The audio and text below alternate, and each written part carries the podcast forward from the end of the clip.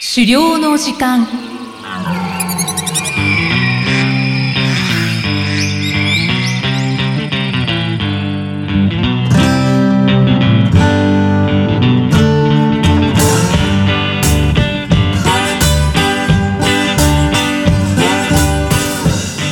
こんにちは、漁師の藤井久人です。こんにちは進行役の生きみえです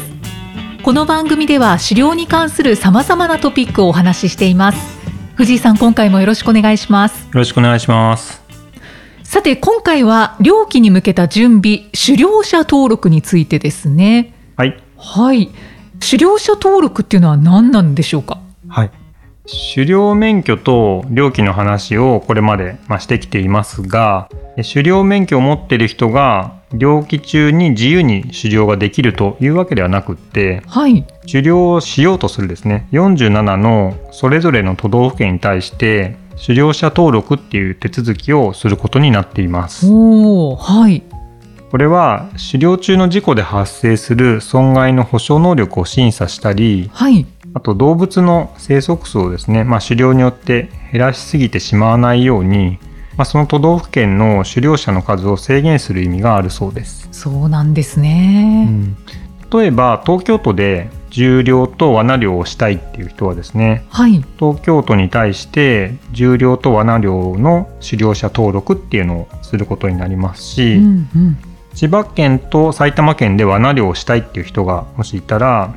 2つの県でそれぞれ罠漁の狩猟者登録をすることになりうまーす、んはいその際に都道府県と狩猟の区分に対して個別に狩猟税と手数料を支払うことになってます、あそうなんですかうん金額ってどのぐらいなんですかはい、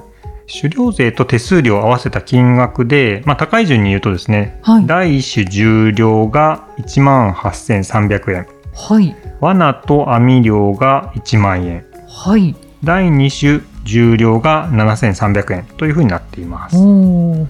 でこれ以外に全国での狩猟中の事故を保障するハンター保険に加入すると、まあ、通常で約1万円かかることになります、そうなんですかうん、意外とかかりますよねそうですね、はい仮にこうお住まいの都道府県で罠漁だけをしたいっていう方だと狩猟税と手数料の1万円プラスハンター保険の約1万円で、まあ、約2万円この3ヶ月ですね漁期の3ヶ月をするための手続きとして必要になるということになります、はいちなみに猟友会ではこの狩猟者登録の手続きを代行してくれる制度がありましてはい住所地以外の都道府県への登録の場合だけちょっと先ほどの通常の費用に加えて1都道府県あたり1000円多くかかってきますが、まあ、都道府県ごとに狩猟者登録の様式が実は違っていたりとかですね、うーんまあ、何県はこうだけど何県はこうですとかですねはいあと添付処理が違う場合もあるらしくってそうなんですね、うん統一されてないんですそうでねすね早くなんとかあの DX でね やってほしいとこですけどはいまあ、そういう細かい違いやこうなんていうんですかね勘違いで記載不備なんかがあるとせっかくの料金につまずいてしまうことになりますので、出足がね、そうですね、まあ、初心者の私としてはこの猟友会の窓口の方に聞きながらはい手続きを今回進められたので大変助かりましたうんまあ、1000円多めにかかってしまうということではありますけど、うんスムーズにはできますそようね。ですね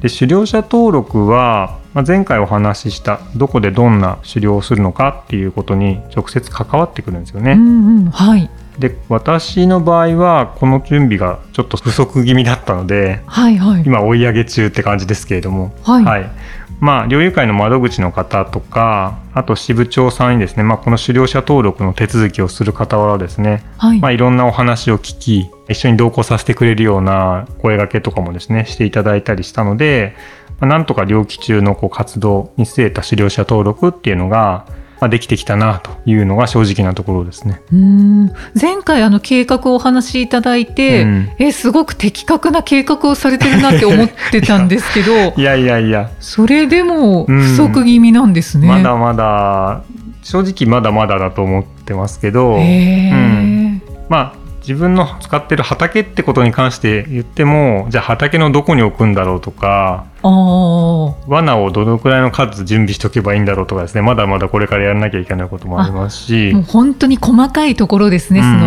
の実践的なところですうんうんうね。んあと実際に取れてしまったというとあれですけど取れた時にじゃあどうやって処理をするんだろうとかはい、そういうことも考えると本当にまだまだやることはいっぱいありますうし、ーうん